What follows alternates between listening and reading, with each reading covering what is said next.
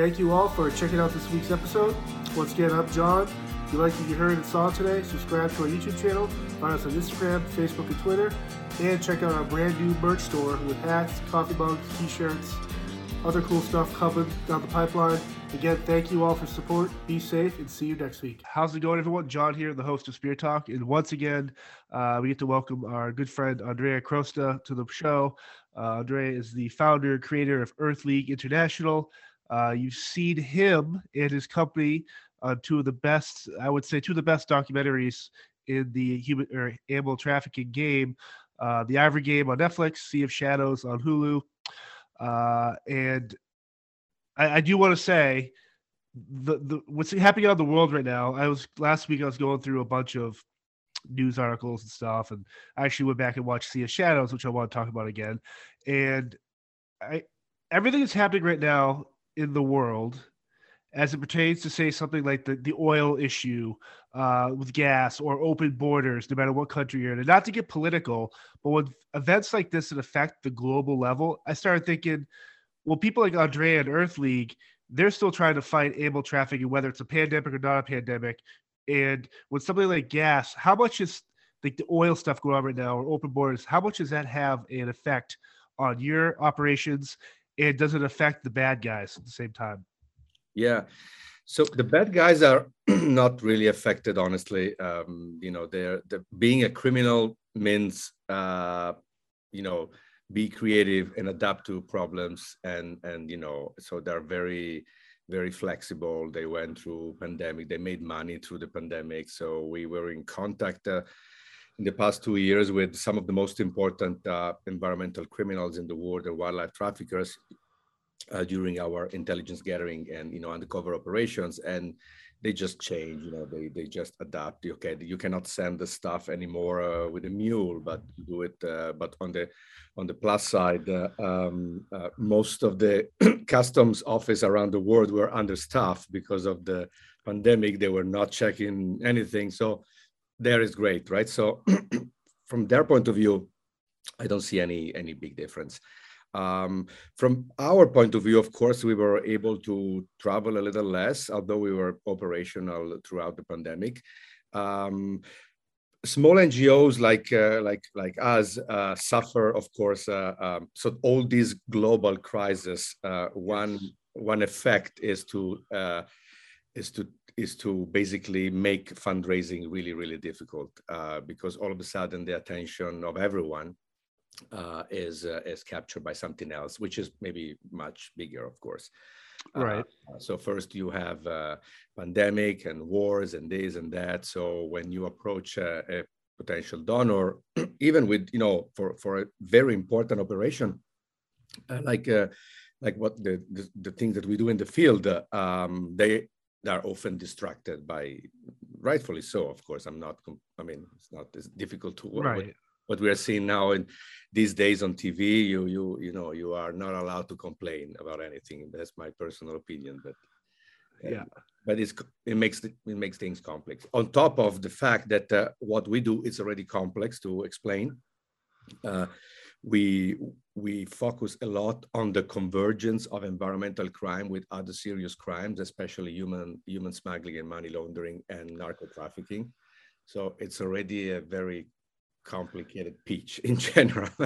one of in one of the articles I saw, I think it came out last week. I don't know if it was Newsweek or something like that, where they had this correlation. And basically, what we talked about last time, what you kind of just hinted to, this correlation of animal trafficking, uh, say with the the uh, tortugas and the vaquitas and all that stuff, the, through the Mexican cartels, then tied into China with the drug trade. Uh, it, it was this very interesting how I guess you never realize, and I, again, I know you talked about this before, but I think it's important that people realize that while you're maybe combating going after stopping poachers for jaguars or uh, the shark fins and stuff like that, these crimes, these cartels and smugglers are doing are tied into a much bigger thing as well, whether it's drugs or human trafficking. And I found the article very, it was refreshing because it felt very more mainstream as opposed to having to search for something like Earth League International or have the chance to watch a documentary on it. And I thought it was super powerful that maybe, just maybe, with the pandemic and stuff clearing up that people can start focusing on these other issues too that have been going on the whole time. Yeah, exactly. So we are trying to explain uh, that uh, with you know with data coming from the field, so it's it's uh, you know firsthand uh, information that uh, at the very top of the um, of environmental crime and wildlife trafficking, you find uh, individuals who have their hands into everything. and and everything becomes a commodity. Doesn't matter if it's shark fins, jaguar parts, people, anything. And this, of course, complicates a little bit the whole the whole thing and raise the bar of you know of the of the of the professionality that is needed to go after these people, but at the same time offers an opportunity to attack these networks and these traffickers with new tools using new laws. Uh, I call it, uh, uh, you know, for example, we have been working a lot in the Americas in the past uh, uh, five years. So South America, Central America, and North America and we have uh, identified around uh, 22, 23 different trafficking networks um, and a total of 70 individuals, of which uh, at least uh, 30 we think they are the most important wildlife traffickers in the world. So they do all kind of stuff, and they uh, they are able to put together um, two containers of shark every month. Uh, they, at the same time, they are they're able to offer you illegal timber, uh, 300 jaguar fangs in one meeting, which is 75 animals. And at the same time, they explain you how they uh, smuggle people, Asian workers into the United States and make around half a million dollars a month, and how they launder $70 million a year you know, using other bad actors, you know, help, helping, sorry, other bad actors to launder the money. So this is what the top, the, the highest level of environmental crime looks like. And, uh, and, and it's our focus, of course, this. So it goes without saying that if you, if you are operating below this level, uh, they don't care about you honestly. It's, it's like back in the days asking Pablo Escobar, oh, wow, they arrested 200 people for drugs in Los Angeles. He, he couldn't care less. Uh, but this is a, how we are fighting environmental crime now. Everyone is obsessed with the little fish, with the poachers, with the illegal fishermen. And this is a gigantic mistake because they are as exploited as the commodity they are, they are getting.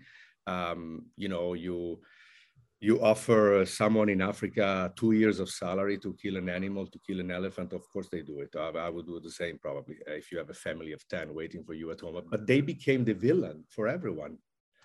Uh. While in the meantime, you have these top traffickers, and we call them ghosts because you don't know they exist, you don't know their name, you don't know where they live. So our work is to give a put a face on this ghost and then go after them one of the cool things your group does, and I know you employ a lot of former, uh, whether it's military or uh, federal, mostly, mostly, intelligence. We employ like intelligence, former FBI, former CIA, uh, crime analyst, NGA. So, like those type of people, and with the access to technology and stuff, and I I know you can't really talk about specific things, but I find it so fascinating that all the stuff is deployed at your level to try and find these ghosts. It's just really there's the idea of the undercover work and the undercover buying and selling and the espionage aspect to it. But then when you get the like the analyst type stuff and like the the overhead stuff and the photography and video, like it's it's crazy how you're able to bring this all together and like put it towards one awesome cause. yeah, that's so. My idea when I started uh, around ten years ago, my in the, in the, meantime became an obsession was to create the first intelligence agency for earth. You know if you allow me to oversimplify i wanted to create the first cia for the planet. It deserves it needs one intelligence agency. And it's different you know doing intelligence is different from law enforcement is diff is different from short-term investigations. Intelligence is different. Intelligence means to become them. You know we become traffickers, although we never commit anything illegal, but we, we get very close to these people. We stay with these people for months, for years. We got invited to family events and weddings, and we go there and we film everything. We capture every single information for a long time.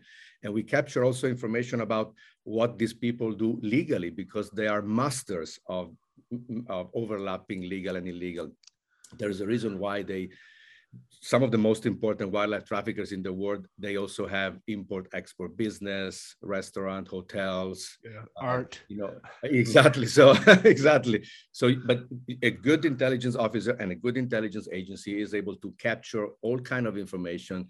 And then this is our part of our mission. We try to produce actionable or usable intelligence that we can share with trusted law enforcement agencies and they can do the rest of the job because this is the ultimate goal of goal of course. And we work uh, a lot with the us authorities. We collaborate actively with at least uh, three four federal agencies in the us um, it, in a very intimate way you know to the point that we have joint operations. And also we help uh, local in other countries, local law enforcement, for example, last year, uh, the Mexican authorities arrested uh, six people using our information.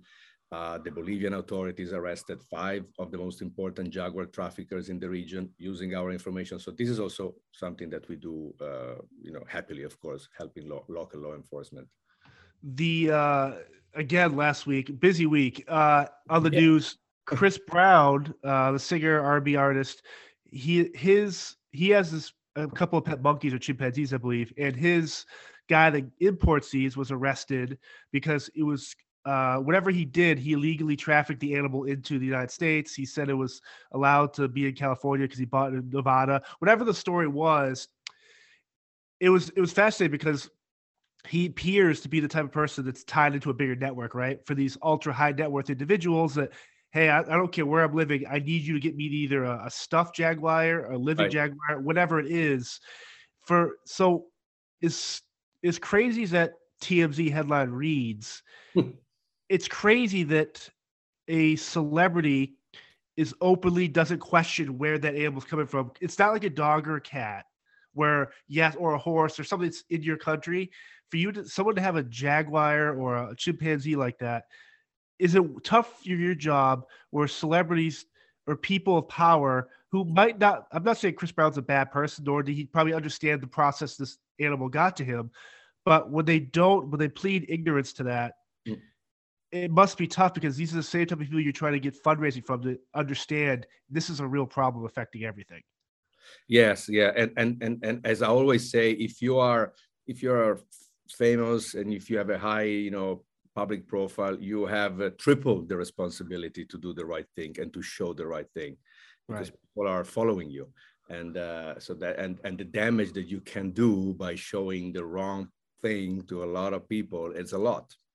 Uh, and maybe they are generally ignorant. Maybe he didn't know. Right. and i'm not saying that you know that's a but uh, you know we are in the 21st century you know it's not a, you know every you know it's you spend the five minutes on the internet and you probably will find that what you're what you're doing is not right. So it's, it's not a there's not a lot of effort to understand uh, if you're doing the right thing and if you're breaking any law. Uh, but it happens all the times. It's the it's a superficiality is um, I don't care. I want an, I want this animal, and uh, or uh, I'm above the law sometimes, you know, because you know uh, uh it's me. Um, without knowing that behind this animal that you are getting, dead or alive, there is a long trail of sufferance, and and probably even and sometimes uh, bad people uh, dangerous groups made money by selling these animals right. to people like you. So you have to be aware of the consequences behind, you know, beyond, sorry, beyond the uh, the, the animal itself. In the, the Ivory game, uh, one of the guys that just captured at the end, he has shows no remorse towards his actions, why he did it. Um, and you kind of hinted at the idea that culturally, some of these people, if this elephant or whatever is terrorizing these this farmer's crop or destroying his other stuff. Like I could I could kind of see that because it, it paints the full picture culturally why they don't value that elephant. They think that elephant's a deer or a coyote for us, maybe. Right.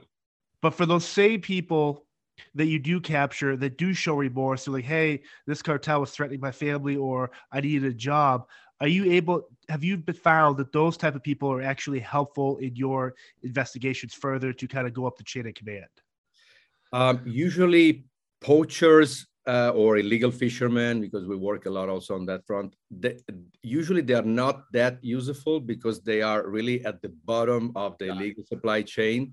Uh, they are really not connected to anyone important. Uh, there are at least uh, other two people in between them and uh, and, and, and an important buyer, for example.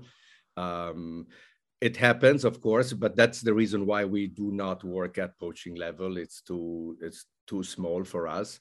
Um, we our undercover teams and our analysts are tasked whatever illegal supply chain we are uh, looking at and we are investigating. I want to know who are the most important people, who are the the guys who run the show and right. very often are far away, very far away from where the animal is killed, for example, right?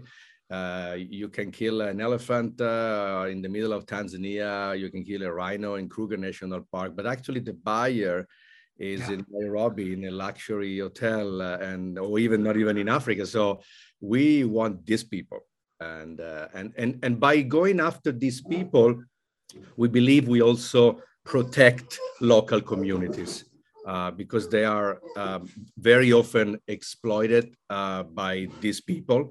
Um, they are pushed into crime uh, by, you know, by, simply by, I call it the temptation factor. How can you refuse? You know, you you watch Sea of, sea of Shadows in Baja yes. California, right? So these illegal fishermen usually make uh, 500 600 dollars a month by fishing what they have been fishing all their life right?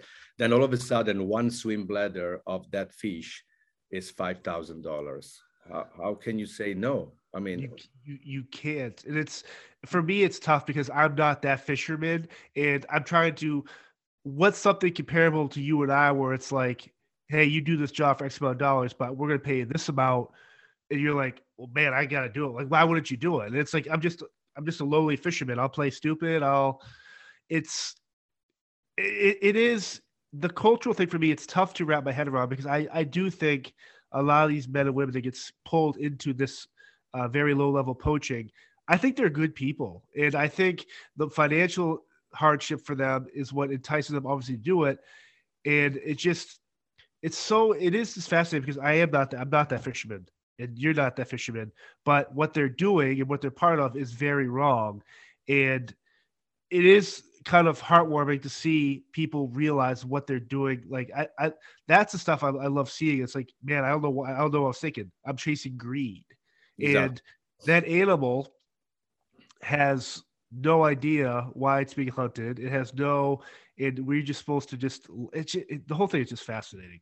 Yeah, but you know, but it, you know, again, do not sometimes they tell me oh, oh you know it, it, happens because you know there's poverty and uh, it, all you need is to address poverty and to go to these people to those places. Right. so first of all is is impossible to offer a good job to everyone okay? It's it's not correct. Uh, it will take another i don't know 50 years or 100 years to, to get to that point. But doesn't matter because criminals do not reason in this way. Here, where I live in Los Angeles, we have an unemployment of, I don't know, 2.63%, and still is full of criminals. Why? Because crime is about getting money fast. That is crime, okay, in a very simple terms. And so it's not easy, it's not enough to simply address poverty.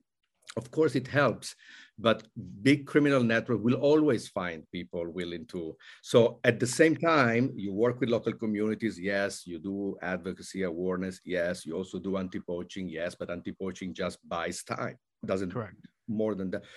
On top of that, you really have to go after the big guys the most otherwise you will never ever do anything significant and the bad guys will always be ahead of you one of the things I love about Sea of Shadows is you the breakdown again of the technology and the, the the, history you give of the animals affected by this trade, which is the gallbladder uh that goes for four four like forty to fifty thousand dollars in some markets. In China. Uh, yes, yes, of the tortuga the uh the Totoaba but what I what I'm curious after I watch it again, I, I knew I'd add you on here because the nets they use to try and catch them are what actually kill uh, the vaquitas, the other fish.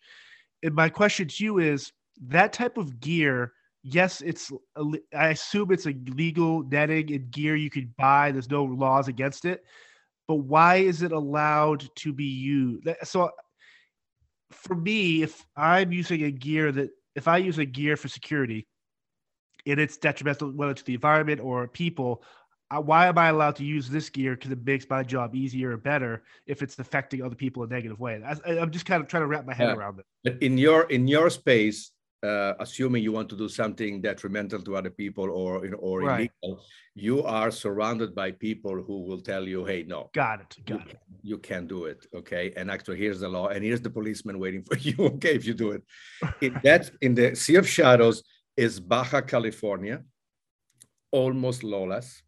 Three different uh, uh, narco cartels operating in the area. They use police cars to move this uh, this swim bladder. So uh, the Navy was supposed to protect the vaquita. The vaquita is the is the now the rarest uh, marine mammal in the world. Uh, is a small porpoise.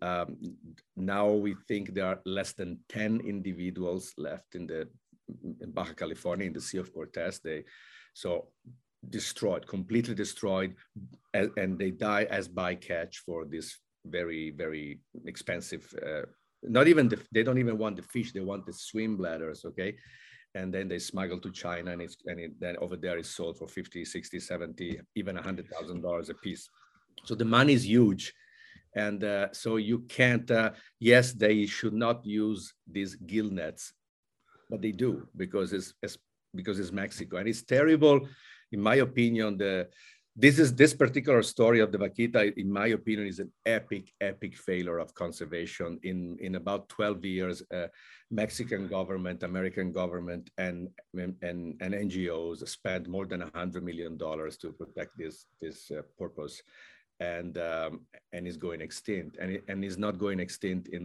in the middle of the jungle of congo is going extinct five hours drive from los angeles and this is yeah this is I mean, if we cannot protect an animal there, so how we can protect, uh, you know, the rest of the planet?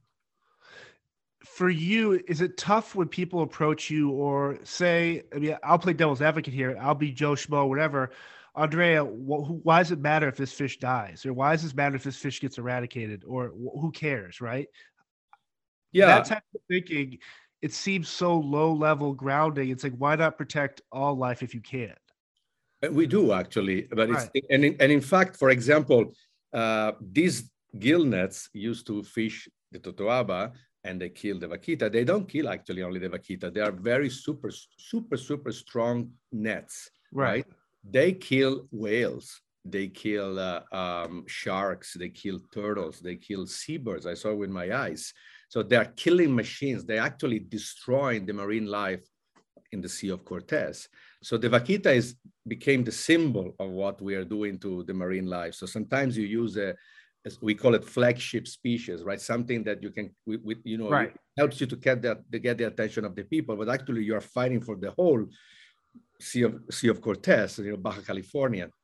This is what we are trying to do. Of course, uh, the world will continue even without the vaquita. Of course, I'm the first to say, but that's not I mean, maybe I'm a bit uh, idealist here, but I was born with a really, really strong uh, desire to protect nature, and I and I right. believe that nature uh, has the right to exist regardless what happens to us, and uh, and and I see myself and my team as uh, as guardians for this. You know, we that's our job is to protect nature, and as uh, my good friend Jane Goodall says all the times, we are connected to we don't know how we are connected to the vaquita and to and to and to the sea of cortez and to the ocean so sooner or later we will pay the price for this uh, uh, you know for all this loss it is it is just heartbreaking watching a species of animal get eradicated and for you guys especially when you work so close to certain animals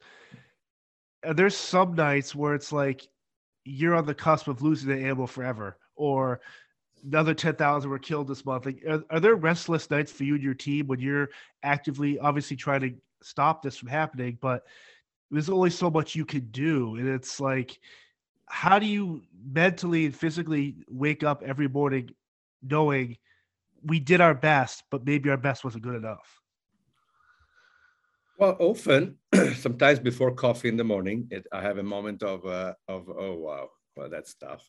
Yeah. Uh, but then, uh, to be honest, uh, again, you go back to at least for me, you go back to how you see nature, right? How you see these animals. For me, it it's my family, and and I don't need anything. You know, I fight. You would fight for your family, right? Every right. day. Right. You don't even you don't even need hope to fight for your family because you fight for your family. That's it every day.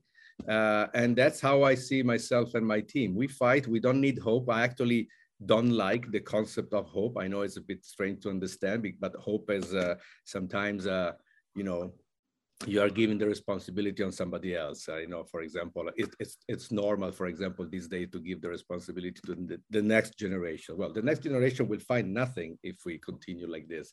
Right. So yeah there, there are moments when, when you say wow that's that's tough maybe we maybe it's not enough what we're doing but doesn't matter we we are doing it look at what uh, i know it's a completely different uh, uh, uh story but look what is happening in these days in ukraine they're yeah. they're fighting for their country no matter what right and i don't know if they have hope or not but every day they fight and and that's that's the spirit honestly. right do you think there's enough in the mainstream when in terms of organizations or just even media or television shows? I know besides Sea of Shadows or The Ivory Game, there's one or two other ones, not nearly as uh, I don't want to knock them, but it, you really you really get the picture of what animal trafficking is through both those documentaries, and obviously it's a big part of with Earth League International and Sea Shadows, some of the Sea Shepherd stuff. But is there enough out there being done to put this in the mainstream on streaming like Netflix or Hulu? Like, what else can be done where it's like people need to understand that if it's not Earth League International, there's another great group out there that is trying to do the same thing? Well, it's media are very very important okay our I, I i have to say that you know without media our work would be less effective of course especially because we are a small ngo and usually small ngo produce less noise, so to speak. Let I want to be politically correct here. So I, we are not in the business of making noise, but uh, uh, but you do have to make noise sometimes.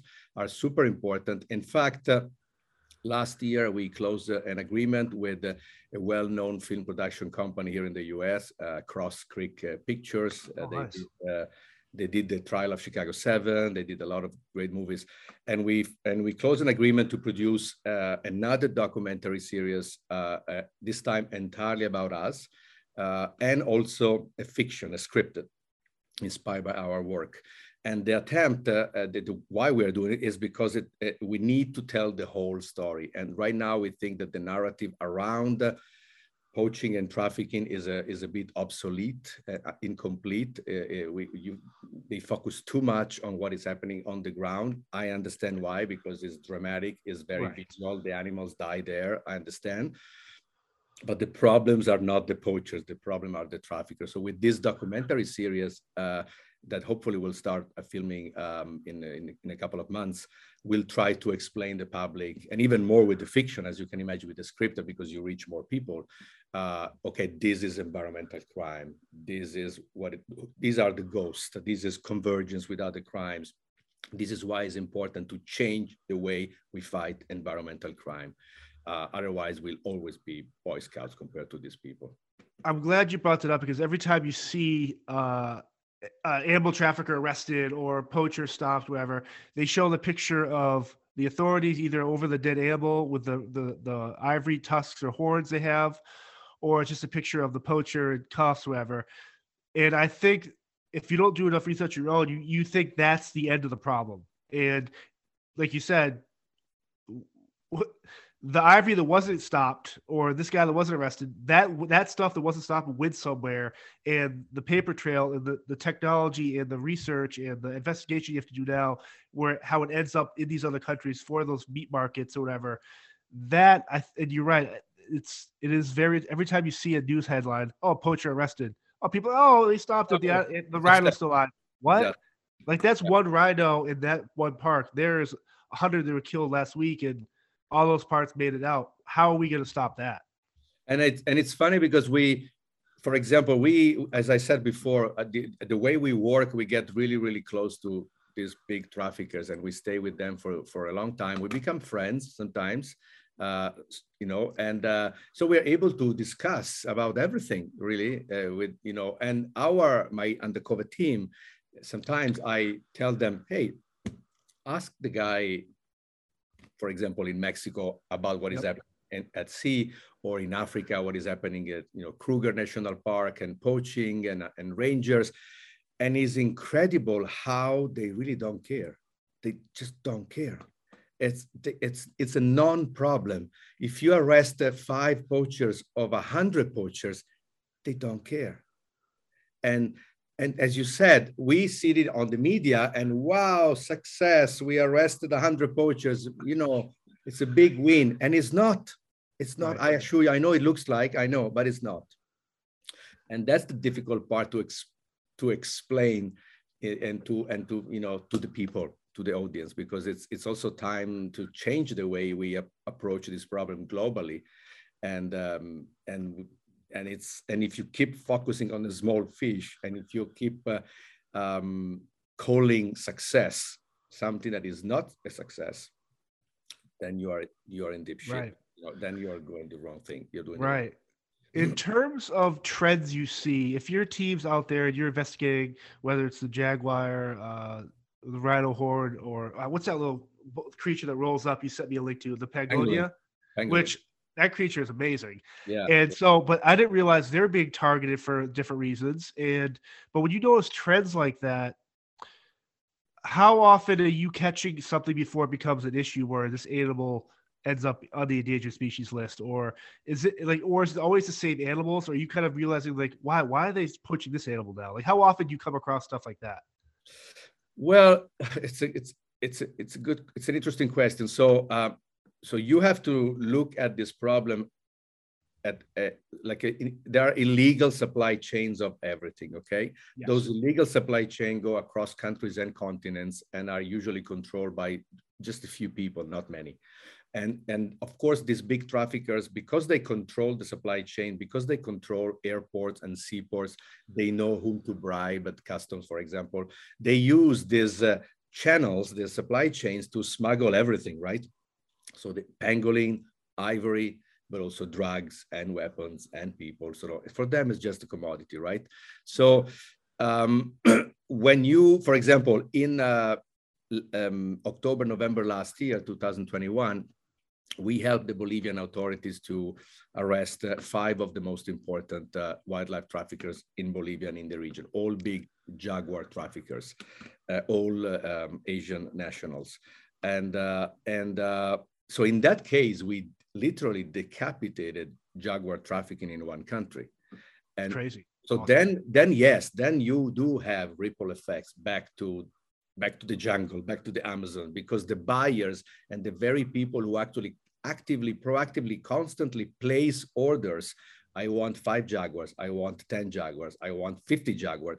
That very person is in jail. And if he's not in jail, is very scared.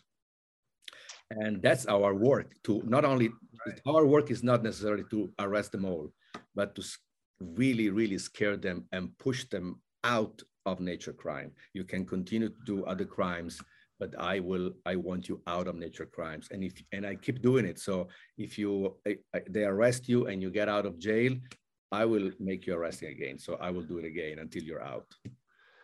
What is the process for animals coming in, going on and off the endangered species list? Like, I like how often does an animal get off that list? No, usually you get in the list. You pro- um, the there is a there is um, an organization called IUCN, uh, and there is a there is a thing called IUCN Red List, and uh, it, you you know it's, it's an open you know you can you can Google it and you will find it, and over there you find uh, uh every single species on Earth, and they and they um, with with the with the risk with kind of risk they have, you know, this, this species has in terms of going extinct. So threatened, vulnerable, very vulnerable, endangered, uh, all, you know, uh, and um, almost never they get out of the off the list. They usually gotcha on the list. Um, so yeah. And I assume there's some animals though that get on that list not because of poaching. They just their species is just there's an issue or like right like the issues are i mean uh, is i mean the, the there's not only trafficking and poaching and wildlife crime there is uh, for example um, degradation of loss of space is a very gotcha. common problem for for many many species. They simply you know where when when when they when they it's uh, whenever they tell you oh now there are too many elephants in africa in certain areas uh, the problem is not there are too many elephants is that they're now they're living on an island so correct. you know, there's no more space for them. That's why are too many. You know if you put 10 elephants in your living room yes there are too many elephants but you know you understand why it's wrong. Um, so there are many, many reasons. Human uh, human wildlife conflict is a big problem with with some species. Um, climate change as well, of course. There are many yep. reasons why uh, you know species get on the list, of course. You mentioned uh, Jane Goodall. Uh, people like her, Jane, and yourself, and there's obviously others. As you get older yourselves, and you've put this this hard earned battle into stopping animal trafficking and saving animals and showing this empathetic sides between humans and animals are you ever kind of are there days for you where you're kind of like who's the next andrea? Who's the next jade because i can't keep doing this myself. Now obviously you want earth league international to withstand the test of time and once you're gone the next andrea pops up but you still need those type of people in your moving up the chain. You need someone now who's 16 or 17 that can listen to this or watch National Geographic and be like, I want to be Andrea. So how important is that for you to kind of help nurture that next person up the chain? Super important. In fact, uh, um, you know, the way I work, uh, the way I see my work is exactly that. You know, there is this uh, Olympic sport called uh, called a relay relay run, right? You right. You, you you you are a team of four people and running and you pass the baton to the next one. It's called i think it's called relay. So uh yes. I, i'm i'm this is my job. We are we are in a relay run. I'm i'm running as fast as i can with my baton and i'm going to give it to someone one day. And the fastest i run now the better would be for this person because you will have more chance to to, to do something about it uh, and and so this is exactly what you just said. New generation, new people coming on board are super important. Uh, we are a small organization, but very young, uh, and and I'm, and I love it. So you know, we use U.S. Uh, veterans as well. So you know, yep. Uh, people who spend like 30 years in the FBI, CIA, or NASA, yeah. whatever. But we also use very, you know, we also, you know, we also have a lot of young people. Uh, and I always say, you conservation and the protection of the environment change, you you don't need anymore to be, you know, used to be, oh wow, I need to be in this field, so I need to study either biology or natural science or zoology, one of those, right? Not anymore. We need the we need lawyers, we need the uh, marketing experts, we need the uh, crypto experts, cyber expert. Uh, um, so oh wow, the, the crypto thing that must be a whole other animal for you guys to kind of to track the financial crimes is paid through Bitcoin. We call we we, wow. in the in the process of our you know in, in, during our operation of course we collect a lot of information about money so how they send around money and uh, and in especially in the past uh, two years we saw a significant shift uh, of these people towards crypto um, they like certain kind of cryptocurrency they like stable coins like usdt and they have I, I, cannot get into details, but they use a lot of tricks to, you know, to um, to not to put those, for, for example, the crypto wallets on their names. Um, and uh, this is all information that we collect, process, and then share with law enforcement. But yes, it's a it's a nightmare, of course. You know, now it's you know, they always say follow the money. Yes, in theory it works, but then it's believe me, it's not it's not easy to follow the money one and this is probably gonna ruffle some feathers. People that know me are gonna appreciate it but i've always been someone it's so easy to put a bumper sticker in your car that says save the animals. It's so easy to type on social media hashtag save the animals. If that's all you could do i, I kind of okay i'll accept it. At least you're doing something to promote it. But there's more you could do too. It, like to, to, to just animals in general for me I mean, I love the outdoors and but the other night I had a bat uh, in my house. I captured it, years ago, I'd be like, dude, I don't care. Who cares about bats? Well, the week prior, I actually started doing research on how they affect the environment and the population control of other species and the, how big they are part of the ecosystem. So I let it go, and he does his thing. And if, if for people, from someone like me that don't use pesticides on your lawn, pick up trash if you're in the ocean. I know with all these face masks on the ground now in the ocean, on the beaches, it's disgusting. Do do a little bit more than just put that save the animals on there because you can. It's just it seems like a lot easy way out. Maybe I'm just super like aggravated at more as individuals, not only towards other humans, because I, I actually prefer animals over humans. like what? Uh, right. I can, there's more as humans we can do to help the animals. And it's, I, whatever we can do to get that way, I think we'll be better off as humans. Yes. And also, don't forget, we have, uh, we in our bubble we live in you know in, in rich countries in the west and uh, and we have a job uh, we have, hopefully i mean we have you know we are so we cannot always remember that there are billions of people around the world that barely have enough to get to the end to the end of the month okay right that they have to walk for five miles just to get water right. every day okay so we cannot put on them the responsibility to, to do the right thing because they are barely surviving. So it's it means that we have more responsibility to do the right thing.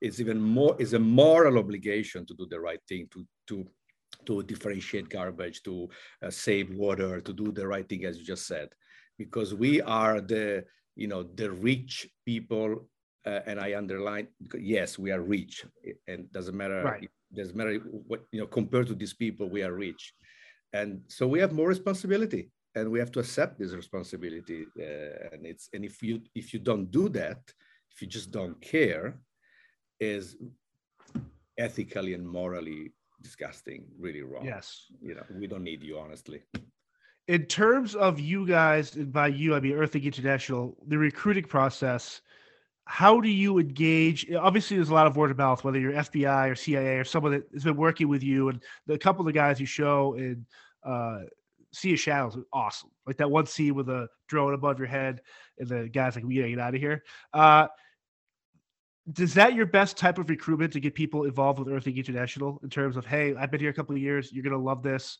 it's intel it's all this stuff but we're saving animals and there's less uh ego here. There's less politics in a sense. Like we could do a really good thing here. Is that the number one recruiting tool for you? Yeah, yeah. Uh, of course, uh, we have to be very, very cautious. We we we process very delicate information, including information about um, important criminal networks. So we always, uh, um, you know, infiltration is an issue for us. We never never happen. Oh, wow. We are very very careful we have a whole system, uh, a secure system to exchange our information online that is not the regular system. Yep.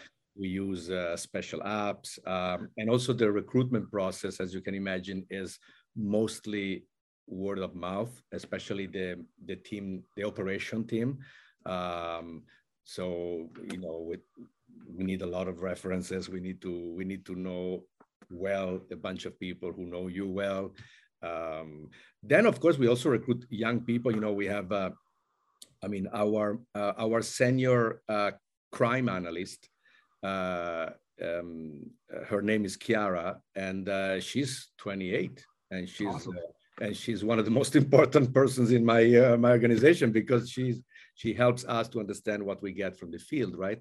Um, so yeah, so but but again we have to we have to be very cautious because you know um, um, they try to they they try to get uh, uh, in our organization to simply to understand what we're doing and that's that's it. Could be a problem. How easy is it for a like have you had an audience yet with the senate or like a house of congress united states or other world leaders or their parliament or people to get them actively engaged in this from from a political standpoint? Is it tough to get that audience because there's so much other stuff going on in the world that this just gets put on the back burner?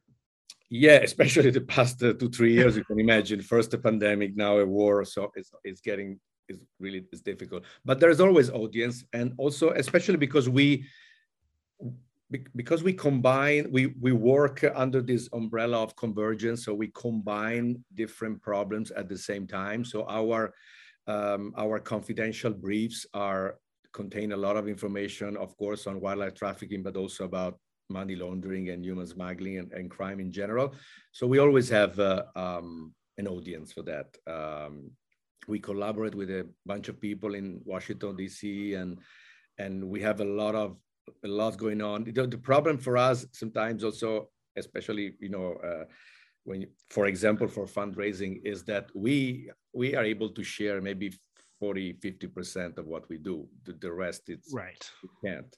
It's, it's simply too delicate. There are people who know exactly what you know our most important donors and also our partners. They know it all, of course. But with the public, it gets. For example, this year, sorry, 2021 uh, we start working in the U.S. as well. So we we did uh, three undercover operations in the U.S. Uh, with the U.S. government, uh, federal agencies, and we cannot talk about it.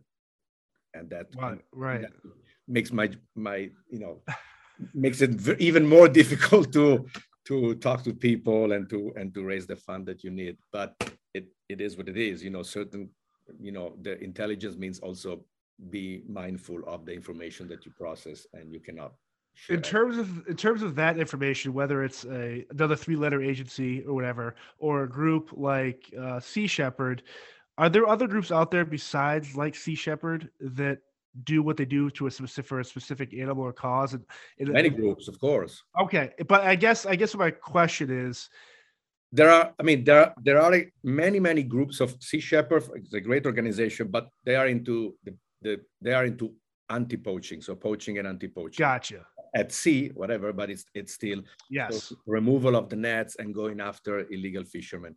So there are many organizations in the world in operating in the space of anti-poaching, either at sea or uh, on land. Of course, the concept is the same.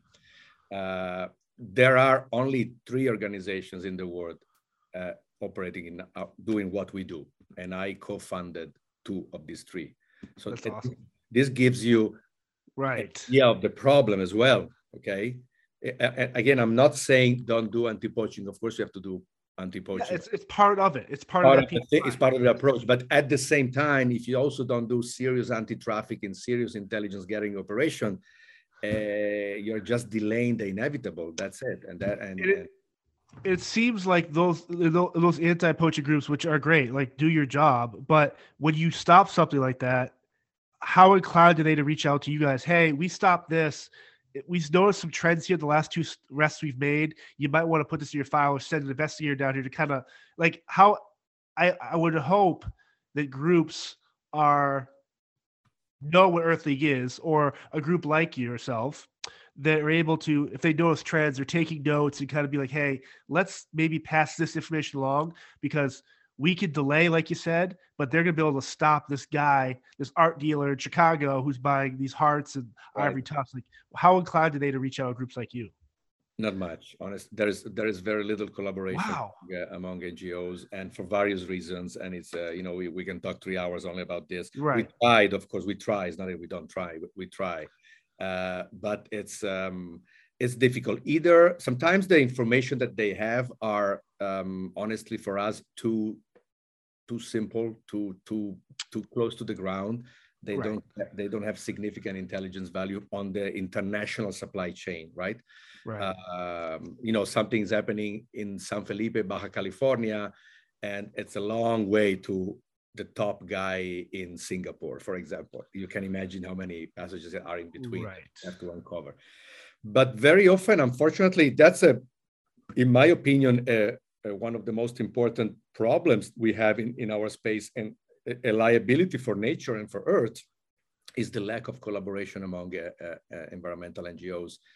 Uh, they are all uh, they tend to be very territorial. Um, there's also, of course, an issue of money. So they don't simply by working with you, they might expose you to their donors, and right. that's a no-no. Uh, and uh, and and I, I, ultimately, I think I said it many times. The responsibility falls on the donors because you know, I before doing what I'm doing now, I spent 20 years in the high tech uh, all over the world, uh, yeah. and and uh, the investors in the high tech are often really smart people uh, that know exactly where to put the money and how and, and and they know very well how to make companies working together and merging and acquisition. Um, in this space i i don't see this I, no i the donors are often you know not so informed about what should be should be done. Right.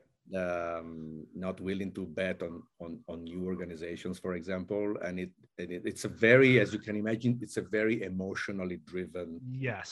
space okay?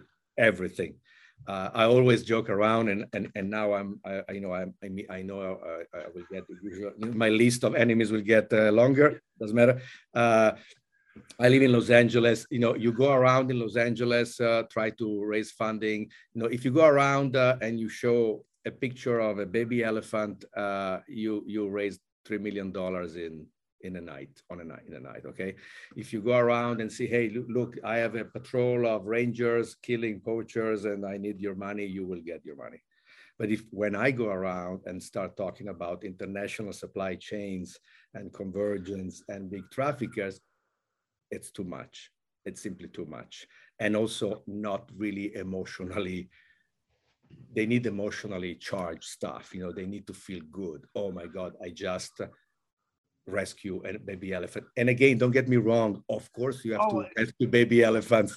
I'm not saying don't do it but I'm in the business of producing less baby orphans, elephants, right? So right. do also that. You cannot keep rescuing and rescue. It's like human trafficking or sex trafficking, okay? It's okay to rescue the victim, of course, but then you also have to go after the yeah, guy, the guy. The guy. Otherwise, he, he, will do it again and again and again. So this is the challenge in uh, when I explain what we do.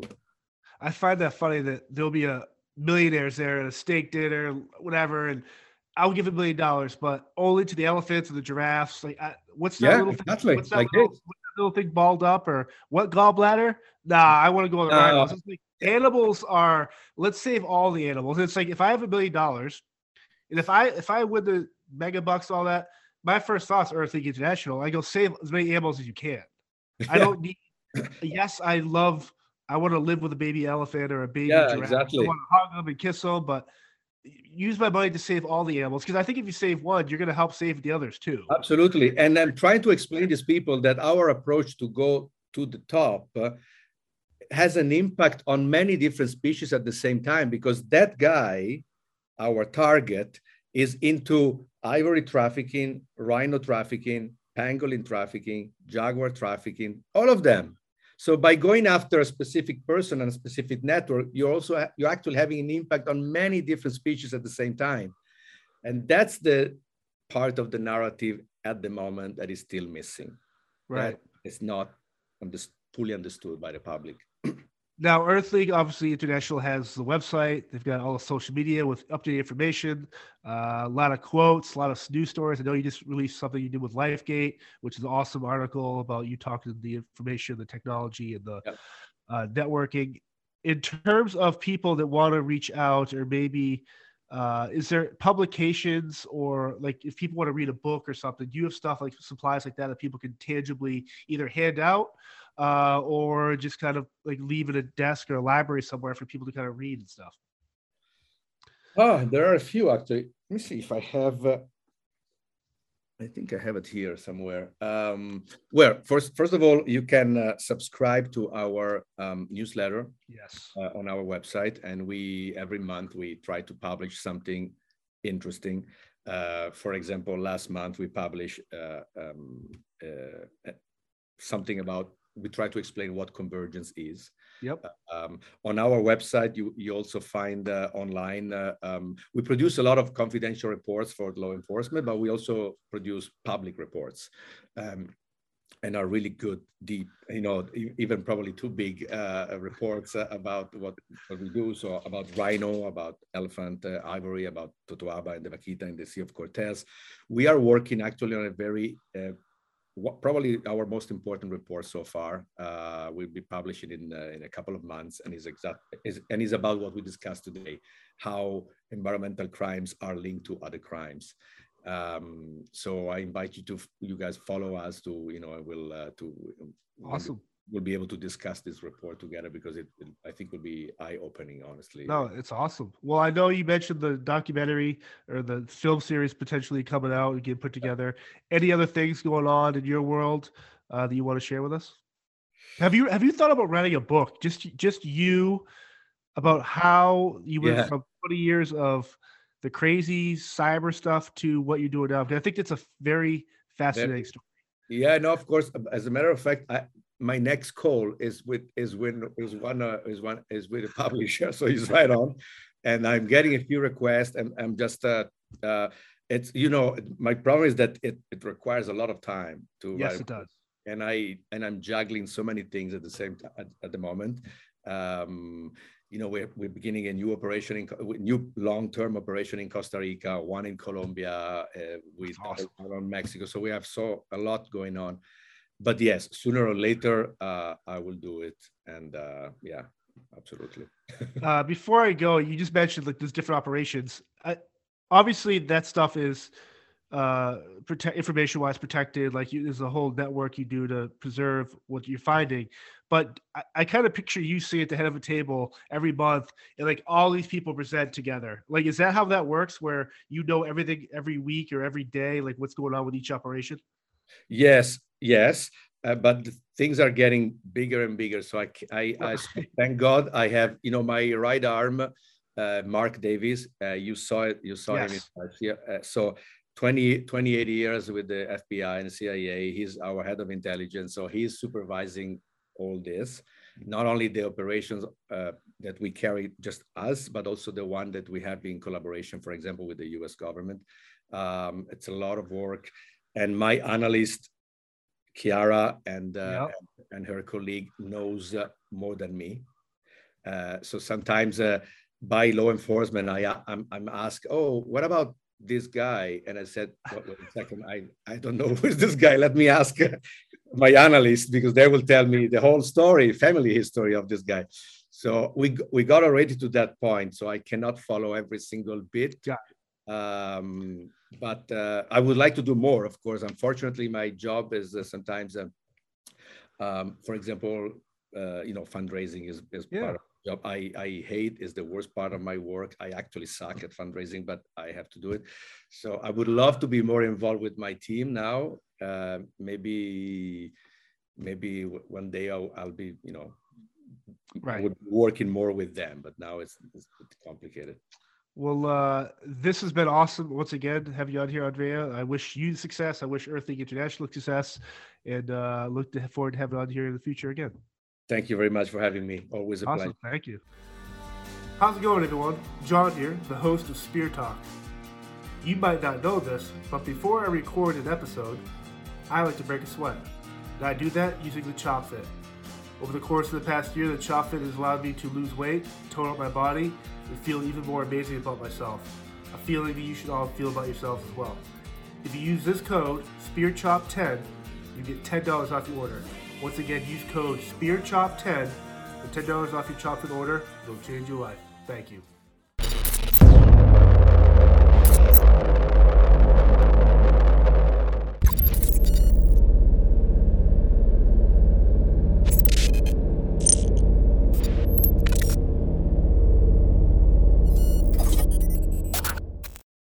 The Podcast Super Friends is a monthly meeting of five podcast producers Hi, I'm Katherine O'Brien from Branch Out Programs in Baton Rouge, Louisiana. I'm John Gay from Jag in Detroit Podcasts. I'm Matt Cundill from the Sound Off Podcast Network. I'm David Yas from Pod 617, the Boston Podcast Network. And I'm Johnny Peterson from Straight Up Podcasts. Together, they form the Podcast Super Friends, an alliance of podcast masterminds sharing best practices, insights, and discussions to help make you a better podcaster. Follow or subscribe to the show on Apple Podcasts, Spotify, Google Podcasts, or at soundoff.network. I'm Matt Cundill, host of the Sound Off Podcast, the show about podcast and broadcast. Since 2016, we've been speaking with amazing people who have populated your ears for decades. Legendary broadcasters, research wizards, talent experts, podcasters, voice talent Almost 400 stories, all for free. Subscribe or follow the Sound Off Podcast on Apple Podcasts, Spotify, Amazon Music, or at soundoffpodcast.com.